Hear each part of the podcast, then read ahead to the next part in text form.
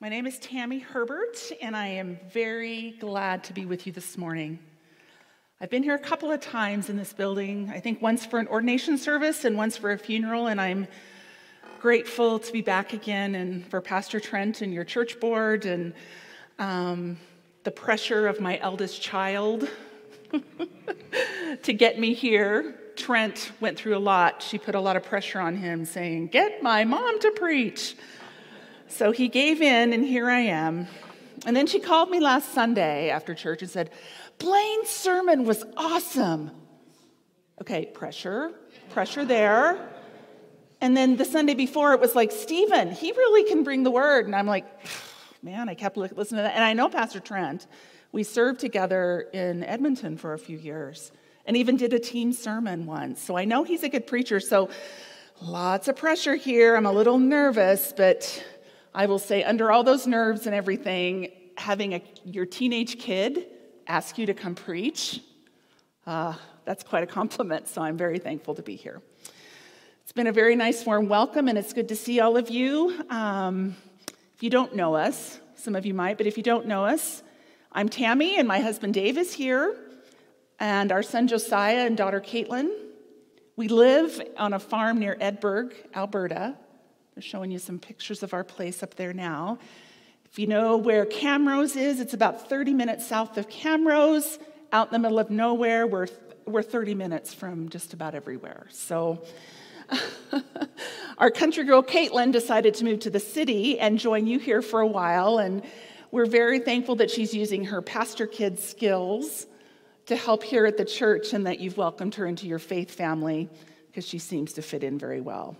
Dave and I pastored three churches across Alberta over the last 20 some years, and uh, we've worked bivocationally mostly. We've taken a step back from leadership now while we farm as God calls us to respond to our, the whole of our lives at this intersection of what we're called to do and the reality that he brings to us. So his work is farmy. We have a chicken barn that has about 22,000 broiler chickens in it. So if you like chicken, thank the farmer.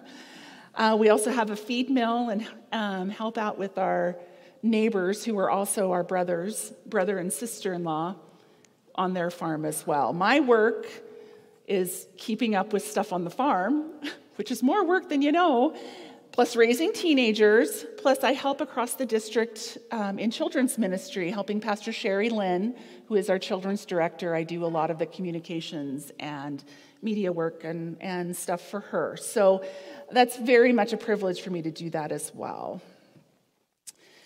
This morning's lesson is found in the Gospel of John. If you have your Bibles, or your phones, or if you just want to look at the screen behind me, I think it's going to be written up there as well. So, John 1, starting with verse 29, and we'll read through uh, verse 42. While you're looking it up, I have a little bit about the writer of this book.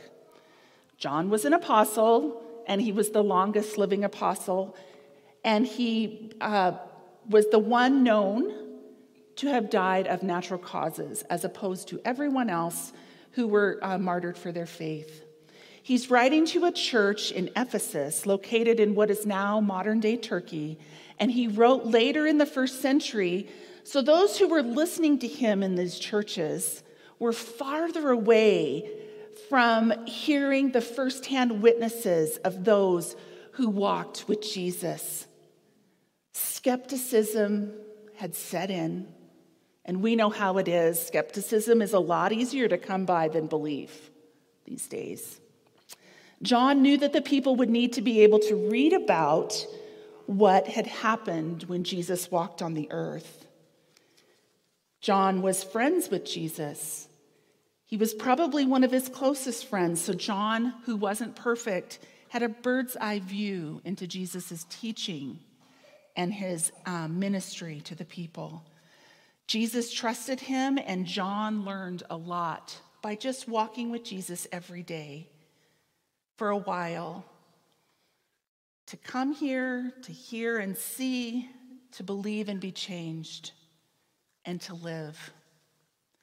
So we read right along with the skeptics and those questioning in the first century and every century since the word of the Lord from John 1, starting with verse 29. The next day, he, who is John the Baptist, saw Jesus coming toward him and declared, Here is the Lamb of God who takes away the sin of the world.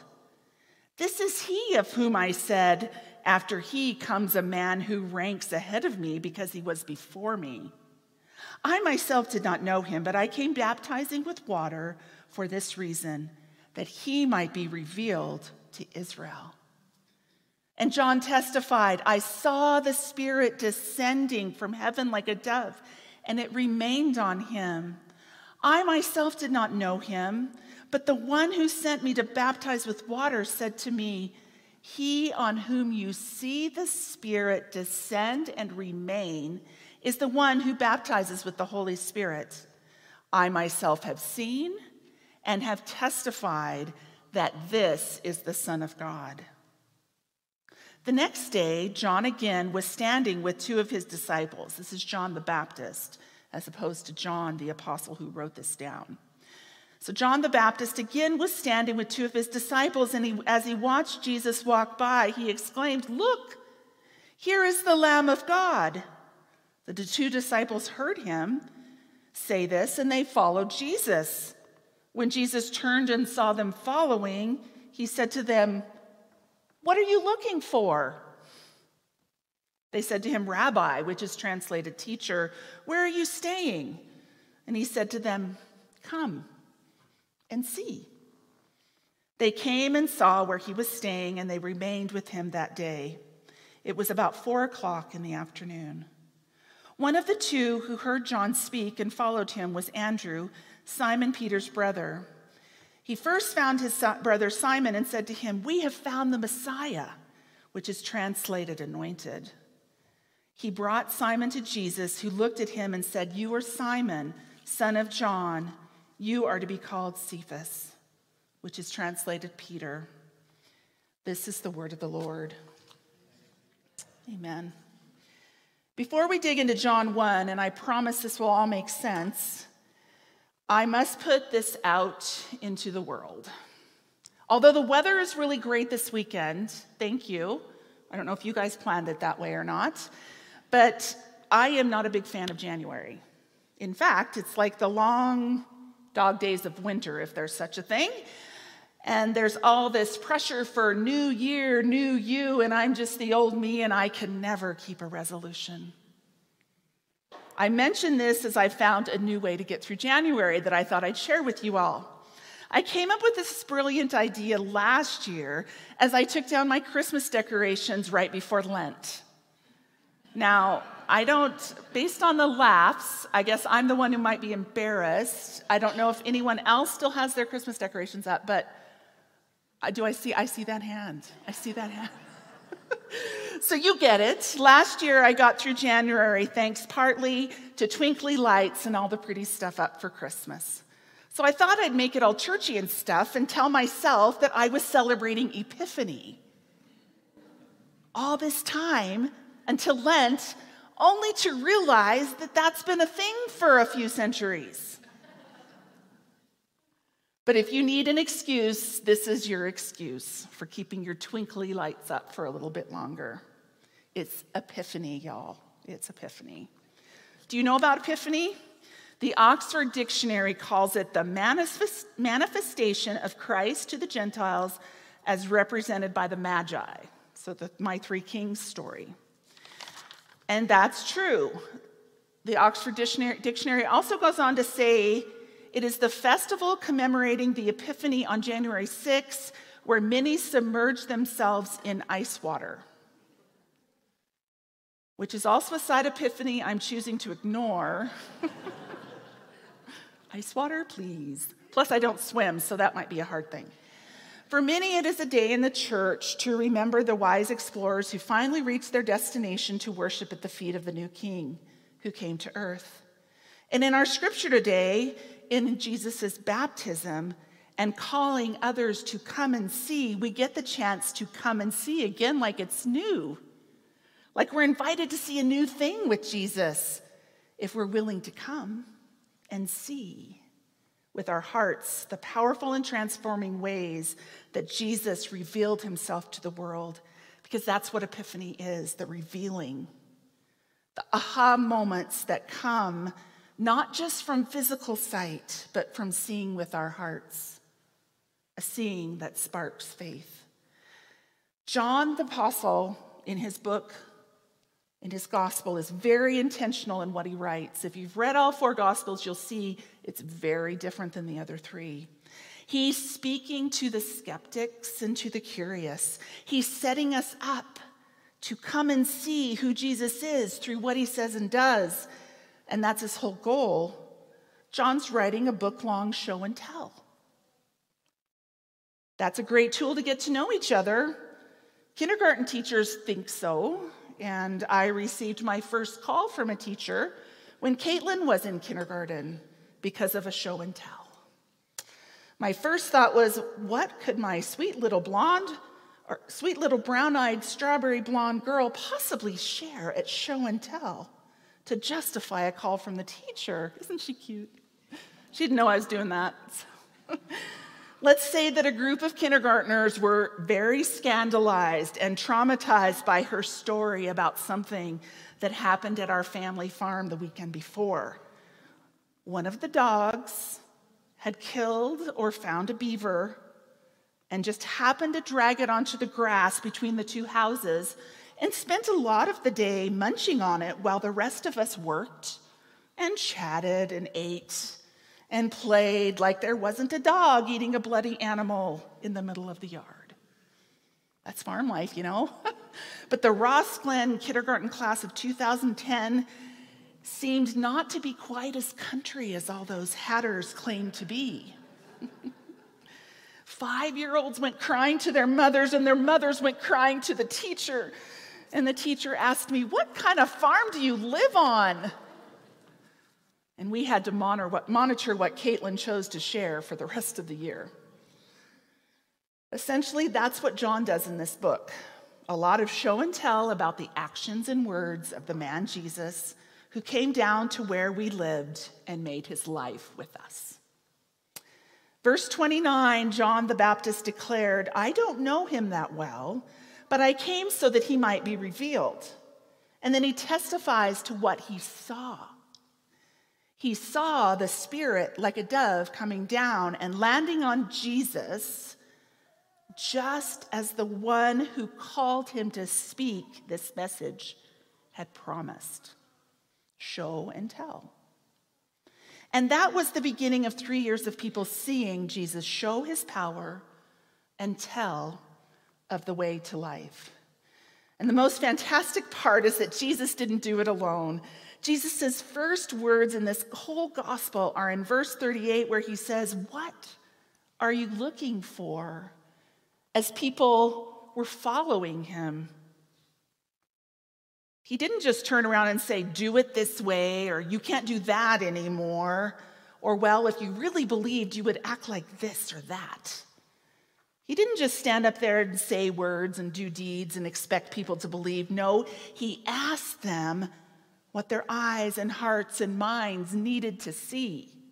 And then he invited them to come along with him on the road, to come and see. Just like God in heaven showed John the Baptist the rightly right identity of Jesus in his baptism, Jesus shows us his identity every step after through his every word and every action. Jesus' life is one long epiphany, one long aha, where Jesus isn't calling those people to come and do as if they already know how or understand the whole picture. No, when Jesus asks them and us to come and see, he's asking them and us if we want to follow. All they have to do is keep their eyes, hearts, and minds open to the possibilities of new things, of what could happen by walking with him. He's not laying down the law like the synagogue leaders did. He was inviting them on a walk, expecting they would see something worth looking, worth coming for. I want to be honest that as a person who's been trying to walk with Jesus for a little while now, and sometimes trying pretty hard, it just seems that sometimes, even with our good intentions, maybe this we've made this all too hard, this faith thing, this following Jesus. It can be hard, but it requires a commitment to keep taking the next step, even if we know the next day may not be that exciting. But it's all about the next step, not about the uncertainty of what the future might bring. We must depend on someone else to lay the path for us. I think that's the hard part. It is for me. It takes sometimes waiting to see what God has for us in the next step He's inviting us to. And then we've made it all that much harder by expecting this church to look a certain way, to act a certain way, by creating hoops for each other to jump through to show we have faith enough that we are enough to be a part of the walking with Jesus, when all Jesus asks of us is, What are you looking for? And in response, he invites us to come and see. Imagine what the Christian life would be like if we just accepted that invitation at face value. That we believe it when Jesus says, All you must do is come and see, and I'll show you. I'll tell you what life can be like to follow the one who is the Lamb of God. Imagine what Andrew and the other disciples could have felt as they walked with Jesus and then they saw things coming and changing and started to wonder wow, this is really happening. After centuries of waiting, could this indeed be the one? They get this invitation, the same invitation that's waiting and ready for us this morning, too. At whatever stage of faith you are in your life, it's waiting for you, just like it was for Andrew and the disciples. And whatever perspective you carry, you're invited to walk just like they were, to come along and see. Come and see the wedding party where Jesus reveals his generous spirit, especially for the hosts who dreaded the gospel, or excuse me, dreaded the gossip if their cellar ran dry of the good wine. Come and see the temple and Jesus' anger at how far the people had fallen away from true worship. Come and see you and you and you, the one who thinks their life chances and reputation couldn't possibly mean that Jesus wants to sit and talk for a while by the well. To talk by the well about the water where you never are thirsty again. Come and see, you rule breakers. See all of those rule breakers who question the traditions and rules and want to know why things have to be this way. Come and see Jesus break the rules himself, choosing to love his neighbor when he heals on the Sabbath.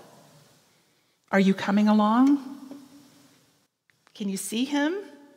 Come see Jesus choose to work with these fellas we now call disciples but a really uncultured fisherman and a tax collector. See that? What kind of Messiah would do that? Come and see. We see him feeding all these people out of a child's lunch. What? He uses a child to teach the disciples about faith. What? He doesn't make this about himself and stand there and get credit, but teaches what justice looks like for the hungry, what humility looks like for those longing for power when they, the inner circle following Jesus, the ones with supposed places of importance, when they were asked to serve the meal to the tired and hungry crowd. A meal provided by a little child. And when these disciples still don't see, even after all those hungry people get filled up, how Jesus took care of their needs, when they still don't see it, Jesus talks to the weather, which we know never cooperates. he talks to the weather to calm the storm and their fears. The disciples still don't see it. Still, Jesus says to them, Come, it's okay. Come and see. I'll take care of you in the storm. Don't be afraid. See my connection to the earth and sky, that even the winds and the waves obey me. All through this book, they came and they saw. The crowd saw the blind man who saw too, and then testified to what he saw with his heart, not just with his eyes. Did the blind man get it by seeing with his heart, not just with his eyes? Yes. He was blind after all. Do we just see with our eyes, with what we think is real, and not with our hearts, with our faith? The blind man saw and testified in faith, saying, I once was blind, but I see it now. The seeing man now says, When Jesus said, Come, I came. When Jesus said, See, yes, that happened too on several levels. Do you see the invitation to come and see that Jesus holds out to you? We see Jesus reveal himself just by his um, calling John the Baptist to come before him. Because let's admit it, John was quirky and people wonder, what is he doing? What is he saying? But Jesus says, Come and see. Your message matters. Jesus says, Come and see the tears that roll down my face when my best friend Lazarus dies. Come and see Jesus. He knows grief, and he cries with you too. Or come and see a woman full of shame as men hurled words and lifted stones to throw. For her, for all of us, Jesus says, Who are you to judge? Come and see your own sin, your own guilt. Stop judging and start loving. You put down those stones you want to throw at each other. Let me be the Lamb of God, the sacrifice that takes away the sin of the world. Come and see Jesus, Son of God, the one who rides a donkey and washes feet and cries out to God, No, I don't want this. Take this cup from me. Come and see Jesus, the Messiah who was betrayed and beaten. Come and see the Lamb of God murdered and buried in a borrowed grave. Come and see Jesus, the promised Messiah, the Son of God, and the Lamb who takes the sin of the world with him to death, and then he lived. Come and see humility in big things and transparency in hard things. Come and see the power over death that we can have too if we just see the possibilities of believing in Him. Are we up to doing this in this new year? This new thing that's happening here, this church? No matter where you are following Jesus, maybe that you're fighting him every step of the way on this journey. His grace goes before, his grace is pursuing you. Perhaps you think you're almost already there. I've almost made it, wherever there is. My question to all of us is this Are we up to taking the next step when Jesus says, Come and see? Do you think you know him well? Are you capable of undoing what we think we know and being curious about what could happen? And undoing our cocoons of knowledge to take the next step into the invitation to come and see? I curiously stepped into a parsonage basement after a quiet invitation from a woman shopping for clothes where I worked during college. I hadn't been in a church or part of a any faith journey for nearly four years. That's a whole other sermon. But you parents concerned for your kiddos, remember God's grace is already at work.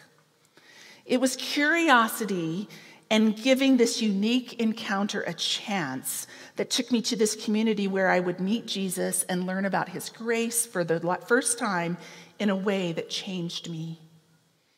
The ones in that group who became lifelong friends just said, Come and see.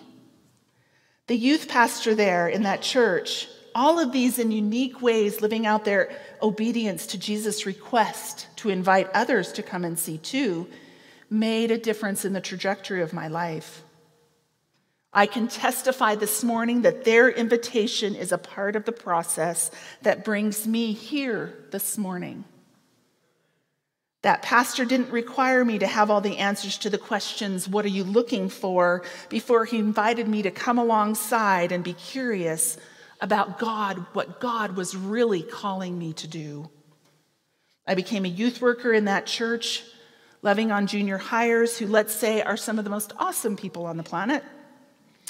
Under this pastor, I learned so much walking beside and seeing God at work. How could I not be a part of that? They eventually pushed me out to join others who offered that invitation to come and see in other places. Now, I've heard you called your new pastor, and I'm excited for you. And you have so much discovered today or in the coming days together. Are you up to staying curious, to check out the way Jesus reveals himself to you in this next season of community? So you can say to others, Come and see. Come walk with me and see Jesus. John Wesley wrote in the margins of his Bible for this passage these words In order to raise us to dignity and happiness, the eternal Word by this was made flesh, united himself to our miserable natures, not for a transient visit, but he tabernacled among us on earth. And we beheld his glory, which shone forth in his continual miracles, his ministrations, his conduct.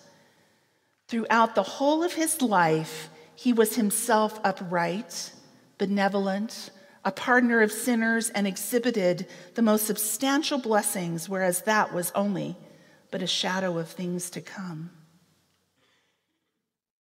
Folks, Jesus came to show us and tell us about himself. It's as simple as that. He makes it possible, no matter where we are in matters of belief or unbelief. He makes us possible if we just stay curious just like those disciples were curious on the second day of his earthly ministry. He says to us, Come and see. Will you choose to come and see? Let's pray together. Oh God, we thank you for the gospel writer John this morning, writing inspired by you to teach us how uh, to live here on earth to show us that all it takes is a simple next step to come and see your work and your teachings to know how to live. Dear God, we thank you for Jesus, for this invitation to make our lives one long epiphany. We come to you today as people curious enough about who you are that no matter where we've come from or how long we've known you, no matter if we've walked in your way or decided to reject you, Lord God, you ask us simply to come and see. Lord Jesus, reveal to us yourself each day in small epiphanies along the way, that we may become your voice that beckons others to come and see too. When we really see you, we pray that our lives will reveal your contagious, outgoing, embracing, healing love to others. Amen. The cool thing about the invitation to come and see is that we get to do it with all the generations before. As we sang Holy, Holy, Holy before, I, it just hit me that we're singing this with Isaiah. He's like thousands of years ago. And we're singing it with the church in Ephesus and we're singing with the churches in the Revelation. And century after century after century, they've sang this song together out of worship, yes, but out of acknowledging the possibilities that comes from following a holy God. So will you join the worship team and let's sing this song together? As Pastor Stephen said, the invitation is always open if you need to pray, to take that physical first step to come and see. The altars are open.